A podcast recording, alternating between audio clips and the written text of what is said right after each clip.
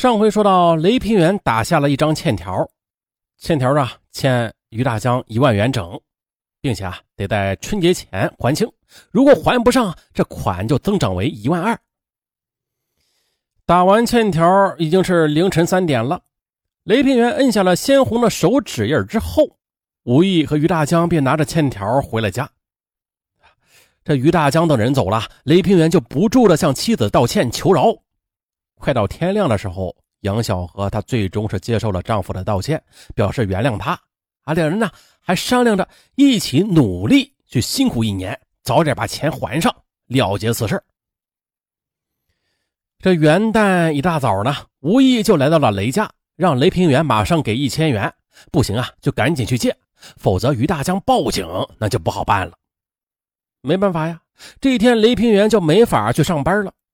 夫妇俩就四处的去找朋友借钱，可是贫寒夫妻百事哀呀，两人一直忙活到了下午，这钱还是没有借到。无奈之下的杨小河，甚至啊在去幼儿园接女儿佳佳的时候，还向幼儿园的人求借五百元，但是被拒绝了。他抹着眼泪，抱着女儿回了家。当天下午的。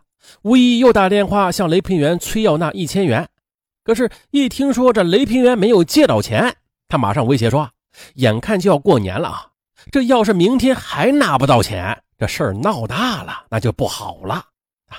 要是报警，你年关呢就得在监狱里边过了。”哎呦，雷平原一听，顿时感到天旋地转呐！接完电话后的，啊，正巧了，杨小河抱着女儿佳佳进门。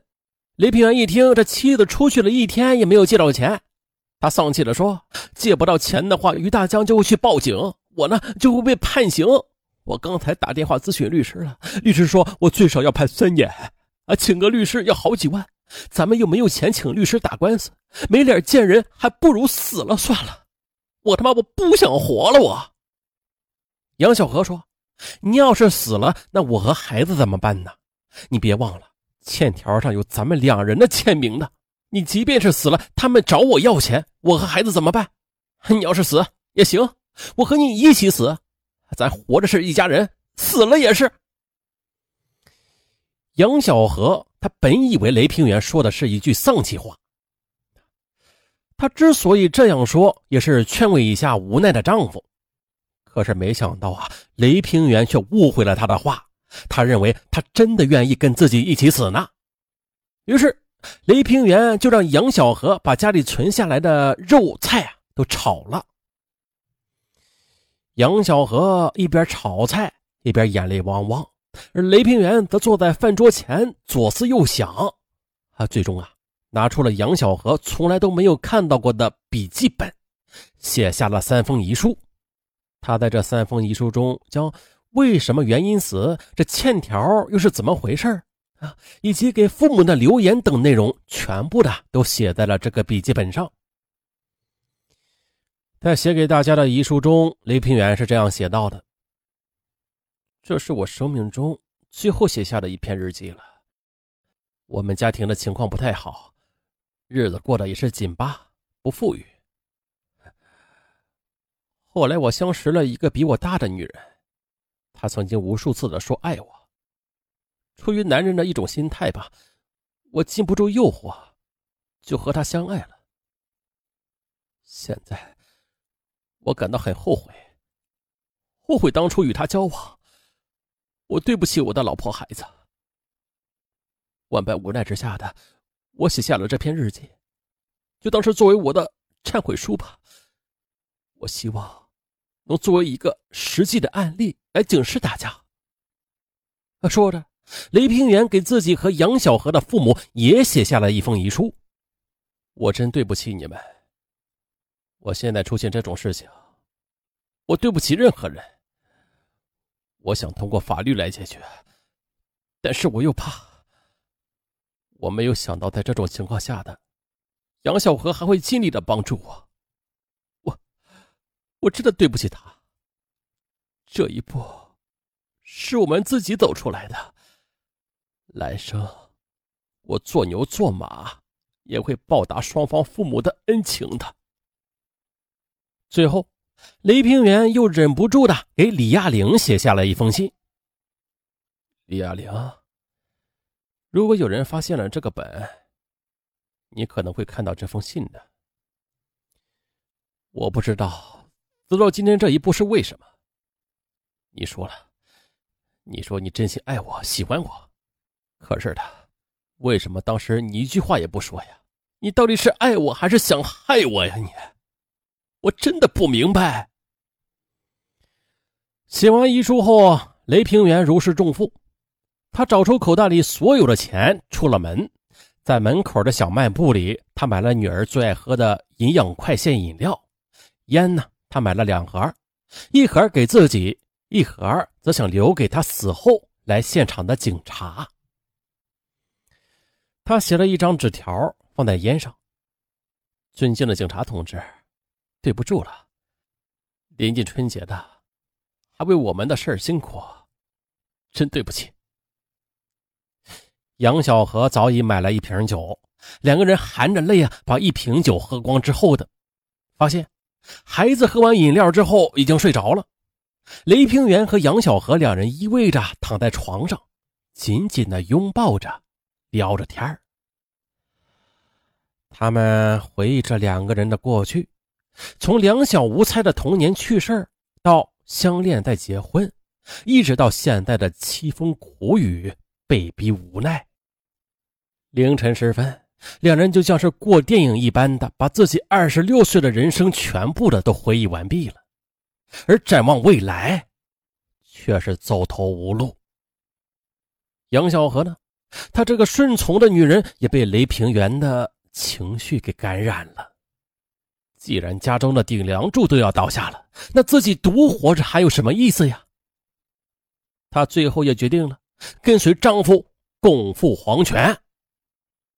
雷平原下床，把菜刀拿到床上，说：“我，我就自己把自己砍死在床上吧。”不，这时候的杨小河阻止了他：“你先死了，我和孩子怎么办呢？”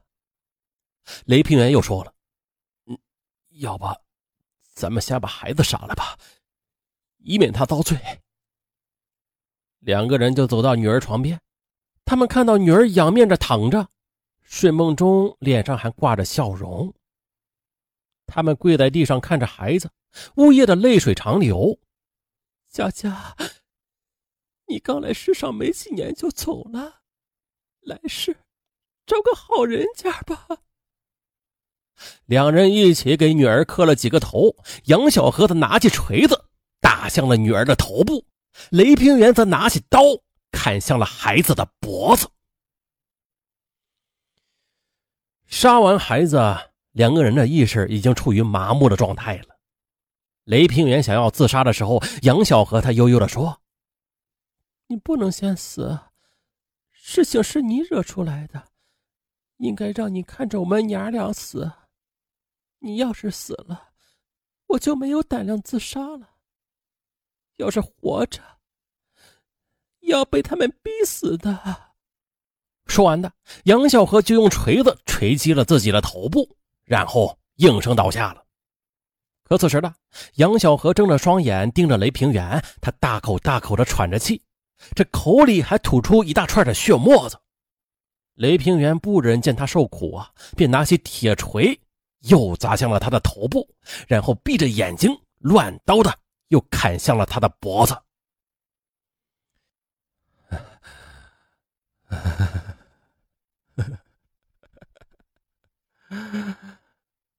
看着妻子女儿已经绝气了，他仰天大喊：“老婆，我来了！咱们来世再做夫妻，来世。”我一定好好照顾你。雷平原跪在妻子和女儿尸体之间呢，握住菜刀，砍向了自己的头部、脖子数刀，流血之后的就晕了过去。也不知过了多长时间的，他突然又醒了过来。他睁开了眼，一伸手摸到了烟盒他想在死之前抽根烟也是好的，于是他就点着了。抽了几口，又晕死过去。后来呢，这烟头引燃了被褥，火势慢慢大了起来。雷平原被烫醒了。哎呀，这屋内着火了！他怕火势烧及其他的人家，再加上自身早已经是到了生死边缘，已经无力救火了。他想到这院子里还有好多人家呢，立刻的去找水。哎，结果发现这水桶里也没水了，院子里也停水了。于是呢，他爬出，便敲碎了吴毅家的玻璃求救。可是因为当天呢，吴毅当晚在工地上没有回家，听到雷平原的求救声呢，李大玲和萍萍母女吓得拥在一起。是小雷吗？是我，快，快救火！雷平原有气无力的喊着，而李大玲母女见着浓烟呢从隔壁冒了过来，也没有敢出门。直到另外一家邻居的男人听到求救声之后呢，这才发现了雷平原。雷平原把手机交给了邻居，央求他报警，又爬回浓烟滚滚的屋子里，把笔记本也拿了出来，叮嘱邻居啊要交给警察。他说：“我感觉自己活不成了，不应该连累别人的。”说完呢，他一下子就晕死了过去。可是最终呢，最该死的人他没有死。被捕后的雷平原承认了全部的犯罪事实，随即。于大江和吴毅也因为涉嫌敲诈罪被捕了。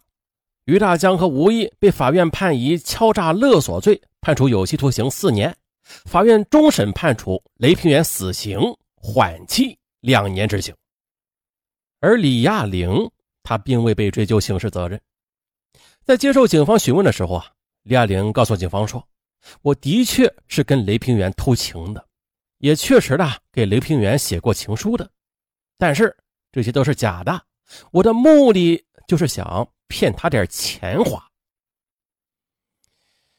啊，雷平原一个风华正茂、朝气蓬勃的年轻男人，竟然毁在了一个比他大十一岁的半老徐娘李亚玲手中，这实在是让人唏嘘不已。他们各怀鬼胎呀，为了贪点蝇头小利，行起了苟且之事这。本该就是遭人唾弃的，而李亚玲的丈夫于大江和姐夫两人制造作奸情节的目的，也是为了那么一点蝇头小利。因为偷情和蝇头小利，当李亚玲被丈夫抓住通奸的证据的时候，她一口咬定自己是被雷平原给强奸的，让她跳进黄河也洗不清。可笑。那偷情的男女大致是如此啊，搞婚外恋的时候是山盟海誓，都会信誓旦旦的表示爱着情人，而一旦事情败露了，啊，都会反咬一口，说自己是遭受到对方的强迫要求，得自保。更可恨的是，雷平原在自己认为走投无路的时候，他拉上了妻子女儿去垫背，而这种拉着亲人为自己殉葬的恶心的恶行，那更为人所不齿。就这样吧，在漫漫的铁窗生涯的每一个夜晚中，就让雷平原噩梦四起吧。他梦中飘荡着的都是他的妻女满是鲜血的脸。本案完，咱们下期再见。